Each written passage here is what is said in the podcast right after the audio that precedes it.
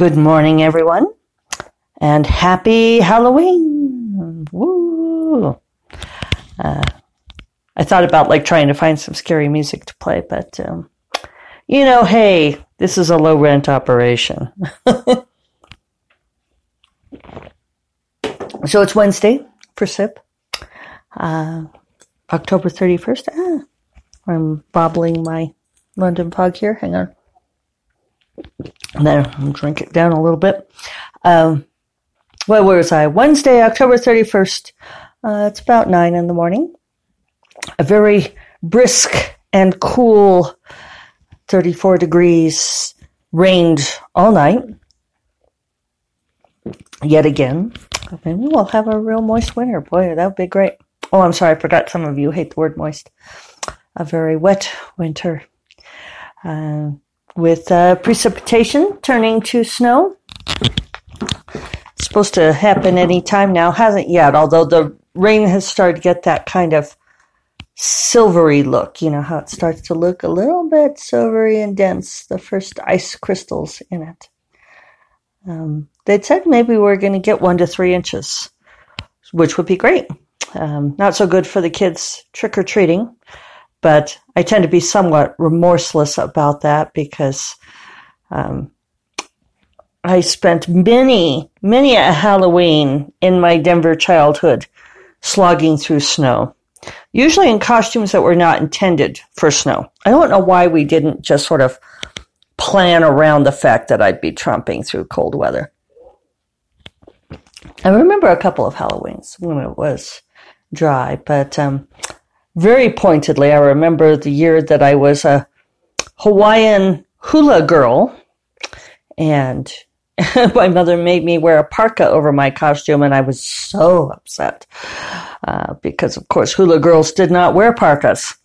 But you know, of course, with the judgment of a child, I what I was going to just go out wearing my bare feet and hula skirt and my little skimpy top and my seashells it's funny how when you're a kid that you believe so utterly in the costume. You know, I remember. Uh, oh, I think I was like four because it was from the uh, um, photographs. Uh, they were. It was at the apartment that my mom and I lived in after my dad died, but before we moved to the house that uh, she ended up having for oh many many years, forty years, almost forty years. Uh, she's probably going to be correcting me, 30 something maybe. Uh, but anyway, for, mo- for most of my life, at any rate. Uh, but we were in that apartment for, I think, like two years, two and a half years. But anyway, I was a uh, princess, as of course, and I remember being so thrilled to be that beautiful golden haired princess in her gorgeous pink gown.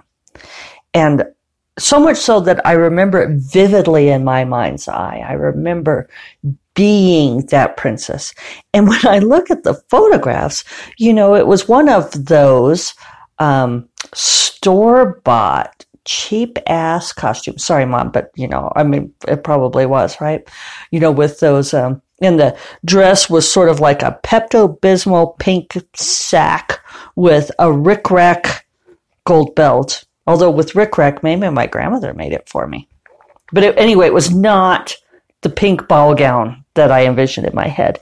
And then I had the mask, which was one of those horrible plastic masks of the early 70s with sort of this person they all look the same. They all sort of the same features and sort of in this rictus of a smile with the blonde hair like being part of the edges of the molded mask.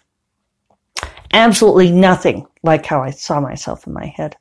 And very much the same with the hula girl, that I believed in being that hula girl like the ones that I saw on TV or in the movies. Uh, you know, and in some ways it's, you know, people talk about children having such great imaginations. Maybe that's part of the developing brain.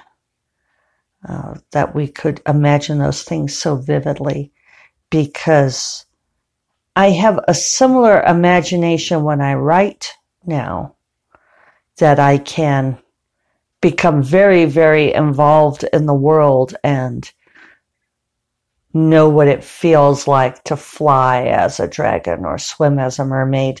I can be so immersed in that, but it's still through the filter of my character. I don't ever feel like it's me. And on Saturday night, when we went to the Samhain party, Samhain party, I say it like the publisher now. I should go back to Samhain, Samhain party. Uh, and I dressed up as kind of a fairy queen. And it was a reprise of a costume that I had done um, 10 years ago before we moved away from Wyoming. And since we moved to Santa Fe, I am, we have not been to any kind of Halloween party. Uh, the, we, I don't know, we just never got invited to any Halloween parties after we moved here. Um, occasionally I dressed up in costume at conferences for various things. And and I used pieces of that fairy princess kind of conversation co- costume, sorry. But um so anyway, when I redid this costume for the party on Saturday, and part of it was because I knew I had a lot of the pieces and I thought, well, I could embroider on it. And I, one of my, um, high school friends uh, commented that my costume looked like my book covers, which I thought was cool because I had kind of been thinking about like some of my different heroines and creating some of that same feel. But even though I really enjoyed this costume and I felt like it was really cool and it was fun to put on and I love the pictures, when I was wearing it, I was mostly aware of maintaining it. Um, you know, like my wings kept hitting people, my fairy wings kept hitting people. And,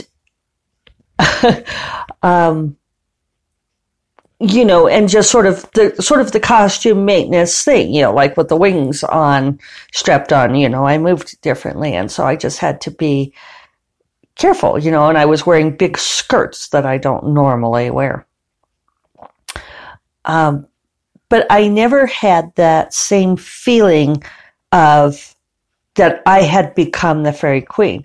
I, in fact, I would kind of otherwise forget that I was wearing a costume and people would look at me and then do a double take and say, "Jeffe, is that you? And, uh, and I'd be like, oh, right, because I have on this makeup and all of this stuff.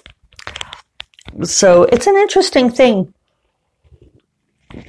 Perhaps as we get older, we become so much more firmly rooted in who we are that it becomes difficult to sort of imagine ourselves as anything but that. Maybe that comes back to some of those things about habit and muscle memory.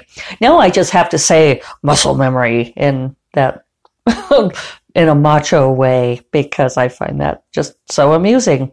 It's not habit, it's muscle memory. Uh, I think that we do sort of get um, ingrained into patterns and locked into things. And maybe not necessarily in a good way. It's a, I, I miss that feeling. I miss that feeling that I had when I was four years old and was utterly convinced that I had transformed into that princess. So there we are. There we are then. So let's see. Um, updates. My, I, am probably in that. You guys are going to learn to recognize this. Those of you who listen frequently, I'm in my somewhat empty-minded phase. I sent off the Dragons of Summer to the copy editor yesterday. Uh, it did not take me an hour to edit it. Um, that was really kind of foolishly hopeful, wasn't it? What ends up happening was I did, you know, I read through the beginning and I think it does work okay. I hope it works okay because we're we're going with it. Um, I trimmed out a fair amount. Um, I did some tweaking, but then I did a complete read through of the whole thing. So I spent the whole day on it and did a full read through, um, which it probably needed uh, smoothing and glossing. Uh, I'm not able to, uh, I think, not do that at some level. And enough time had passed that um, I don't need that much time. And it had been like a week since I'd read most of it. So that was good to do a full read beginning to end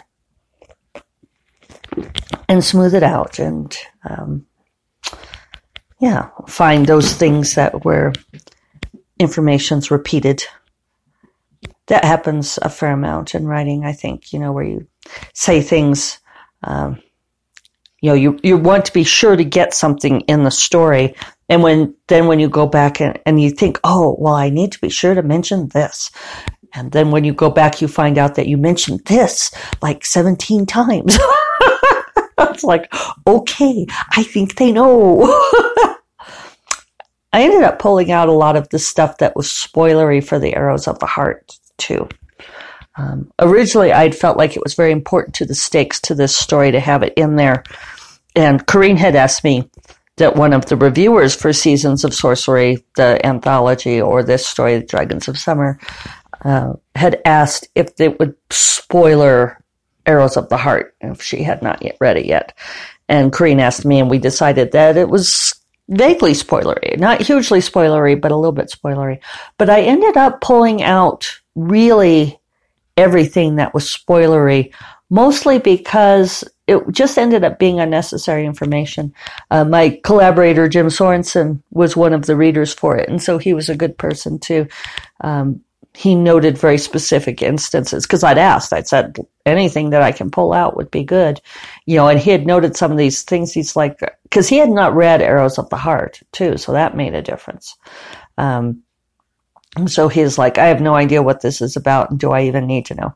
And when I came back and looked at it again, I was like, eh, no, you don't need to know that. So, yeah. Yeah, and it was a funny thing uh, discovering in this story that no, actually, I won't tell you that because that'll spoil the story. Never mind, I'll reel that back. So anyway, it's off with the copy editor. Um, I have read Jennifer's story for the anthology. I have Amanda's story. I'm going to read it. I've been reading um, book four in Sorcerous Moons, The Forests of Dru, to get my head back into that. And then I will read Amanda's story, and Grace is still finishing hers. But we should have those all into the formatter next week. Very exciting. Uh, I, I know that this will seem unrelated at all, but I'm also looking forward to the time change on Saturday. And you notice I've been getting later and later every morning. This morning I didn't open my eyes until seven and it was still dark. so I'm very excited for uh, the clocks to go back to normal time, to real time instead of fake daylight savings time. Um, not that it makes any difference from my schedule, but it's just uh, nicer. I feel like I get more stuff done earlier in the day, and and it's real time, uh, not this stupid fake time that I think really does nothing I have feelings. I have feelings about daylight savings time. So that'll be fun. And that's part of I guess I was thinking of next week. Next week, I will be on real time again, and it will be November. Wow. The year is coming to a close. Uh, November and elections. And hopefully things will turn around. We're all crossing our fingers for the big turnaround in fortune. So today, then, I will spend some time on Twinstar, on the collaboration. Uh, see if I can get some things done on that. And and then tomorrow we will kick into Sorcerous Moons. Almost certainly. I think I will have finished reading the fourth book, Forests of Dru, by then. I'm halfway through now. And, you know, it's kind of fun to read a book that I haven't looked at in almost two years. Uh, it's not a bad book. it's actually kind of a good story. I'm I'm enjoying this story. It's always interesting to read one's own book and be drawn in and uh, reading raptly and wondering what will happen next because I don't remember. Funny thing. And other than that, I don't think I have much else to tell you all. Settling in for the winter. I think we'll have a fire tonight. And yeah, I love, I, I think I love gray days like this because I don't, we don't get that many of them, though we've had more lately for sure. Uh, but yes, it feels like a very cozy wintry day and the cats are cuddled up and sleeping and the lights are on in the house because it's dark and it's very cozy and comfortable and a, an excellent day for writing. So I hope you all have a wonderful and cozy Halloween or a sunny Halloween, depending on where you are. Uh, I hope that you either gain or distribute treats with abandon and that the tricks are few. And I wish you all a wonderful interface with with the unseen world. That's what today's about, right? That this time of year is when the veil between the seen and the unseen is very thin. And it's a good time for inspiration, for communicating with those we've lost who have passed on to the other side. It's a good opportunity to receive messages, given, send and receive messages, just as you uh, distribute and receive candy. So, all of you have a wonderful day, and I will talk to you tomorrow. Bye bye.